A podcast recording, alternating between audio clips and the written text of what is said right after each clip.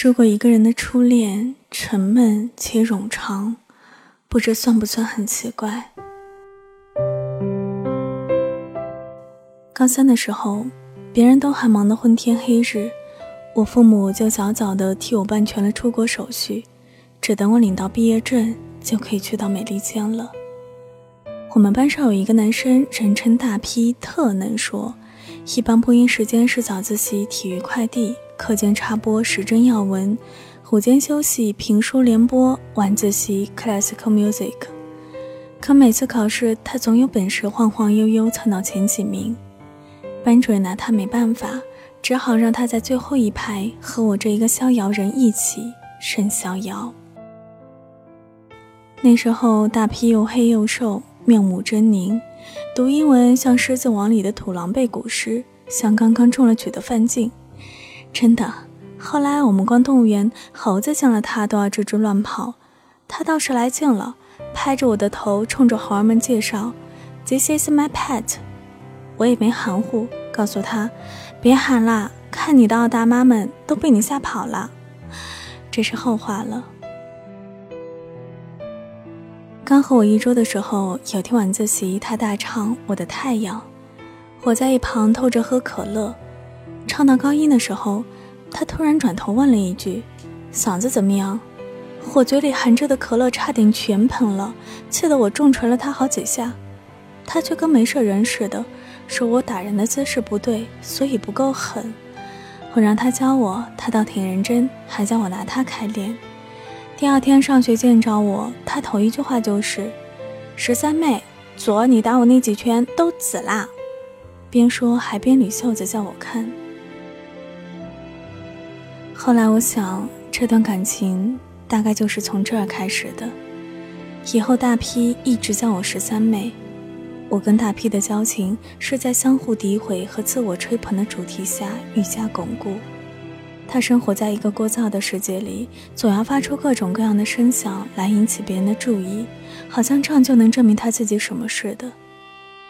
我习惯了他这样，习惯了看他自己给自己出洋相，习惯了和他一天到晚吵吵闹闹。常常是上课，我替他对答案，他趴着睡觉；吃饭，我吃瘦肉，他吃肥肉，因为他需要营养。打架，他不管输赢，我通通拍手称快。自习，我背单词，他用函数计算我的失业率。放学走在楼道里，我们还要大呼小叫的互相嘲笑一番。我们像哥们似的横行高三年级，有多默契，有多默契。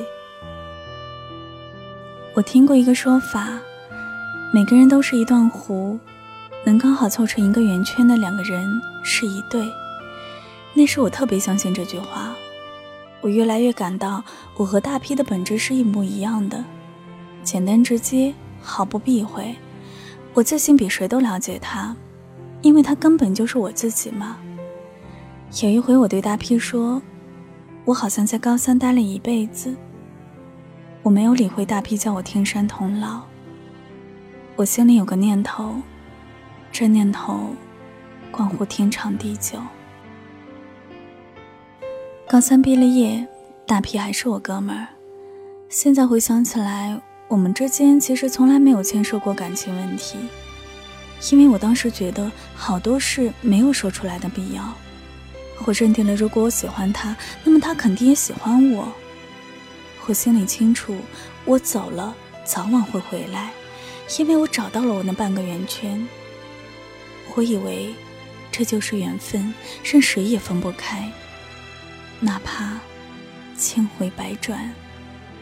临走时，大 P 说：“别得意，搞不好折腾了几年，还是我们俩。”这是我听到他说的最后一句话，我永远也忘不了。那年高考，大批进了北大，而我刚到洛杉矶，隔壁的中餐馆就发生爆炸，我家半面墙都没了。我搬家，办了一年的休学，给大批发了一封 email，只有三个字：我搬了。没告诉他。我新家的电话。新家的邻居有一对聋哑夫妇，家里的菜园是整个街区最好的。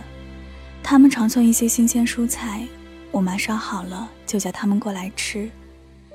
我从来没有见到过这么恩爱的一对儿。有时他们打手语，我看着看着就会想起那一个圆圈来，想起大批，心里一阵痛。我买了本书，花了一个秋天自己学了手语，就这样，我慢慢的进入了这一个毫无声息的世界。他们听不见，只能用密切的注视来感应对方。那么平和从容，这是不得安生的大批永远都不能理解的世界。我闲来无事，除了陪陪邻居练习手语之外，就是三天两头的往篮球馆跑，替大批收集 NBA 球员的签名，或者邮去一本最新的卡通画报。感动的他在 email 上连写了十几个 P，还主动坦白正在追女生。我呆坐在电脑前一个下午，反反复复跟自己说一句话：“别哭，别哭，这又没什么不好。”可到了吃晚饭的时候，我已经流不出眼泪了。爸妈早就习惯了我这副精神恍惚的样子，什么也没问。再往后就是春天了。我还是老样子，只是手语已经有了专业水准了。大批在我这一个爱情导师的悉心指导下，已初战告捷。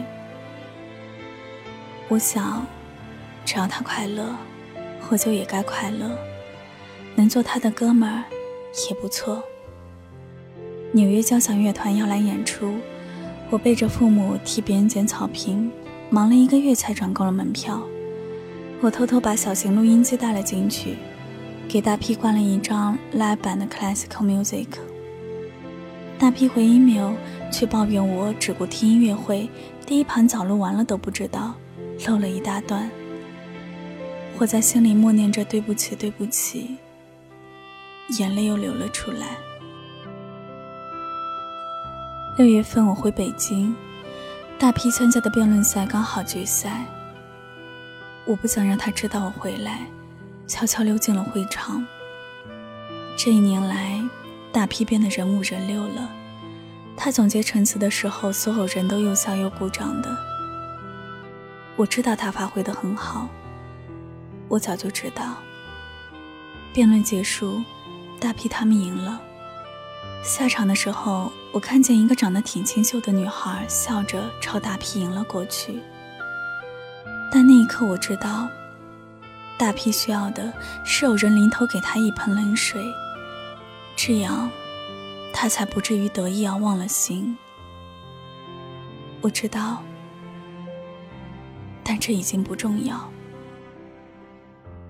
回美国之后，我的信箱里有两封信是大批的。第一封说，他在辩论决赛场上看见一个人跟我简直一模一样，他叫十三妹。那人没理他，可见不是了。不过能像成这样，真是奇了。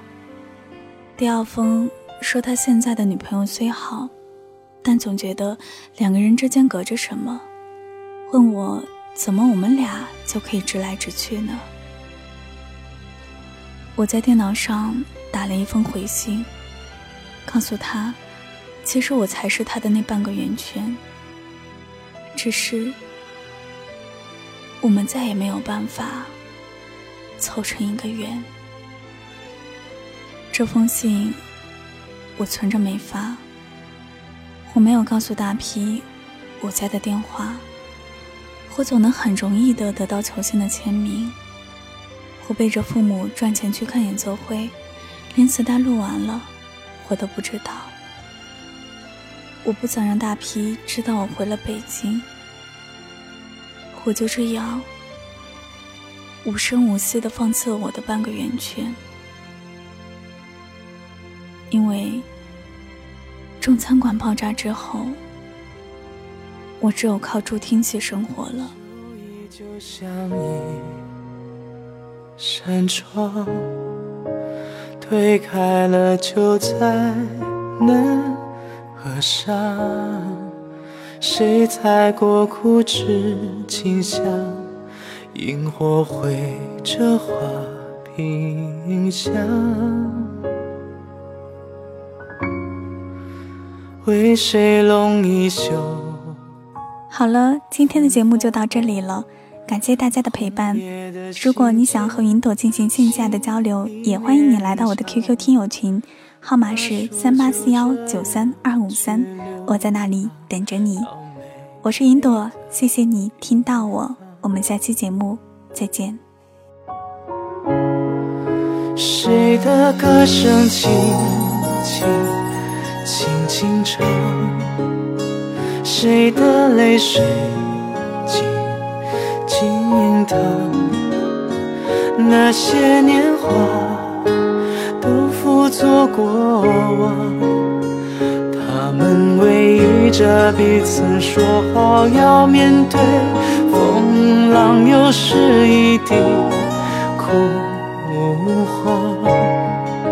枫叶红了满面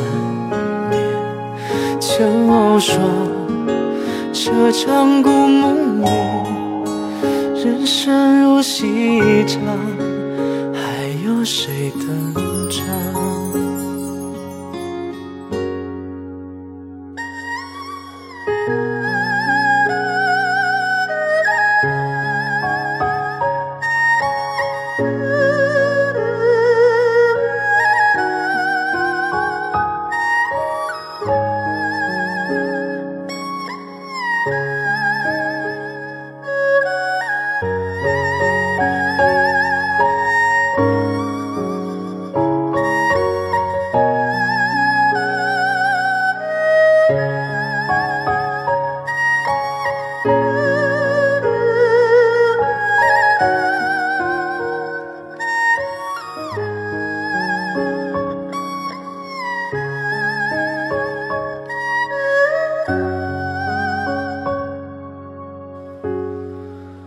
昏黄烛火尽摇晃，大红盖头下谁彷徨？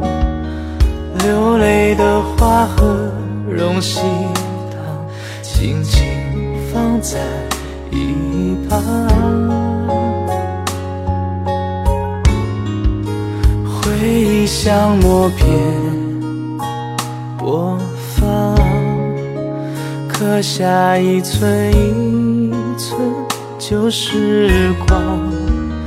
他说就这样去流浪到美丽的地方。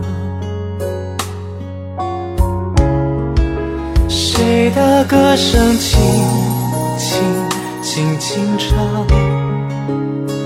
谁的泪水？愿花一双，鸟儿去飞翔。人生后哭号嘶喊，这也追不上。又一年七月半，晚风凉，斜阳渐来只吟唱。这场故梦里，故将声远。去他乡遗忘。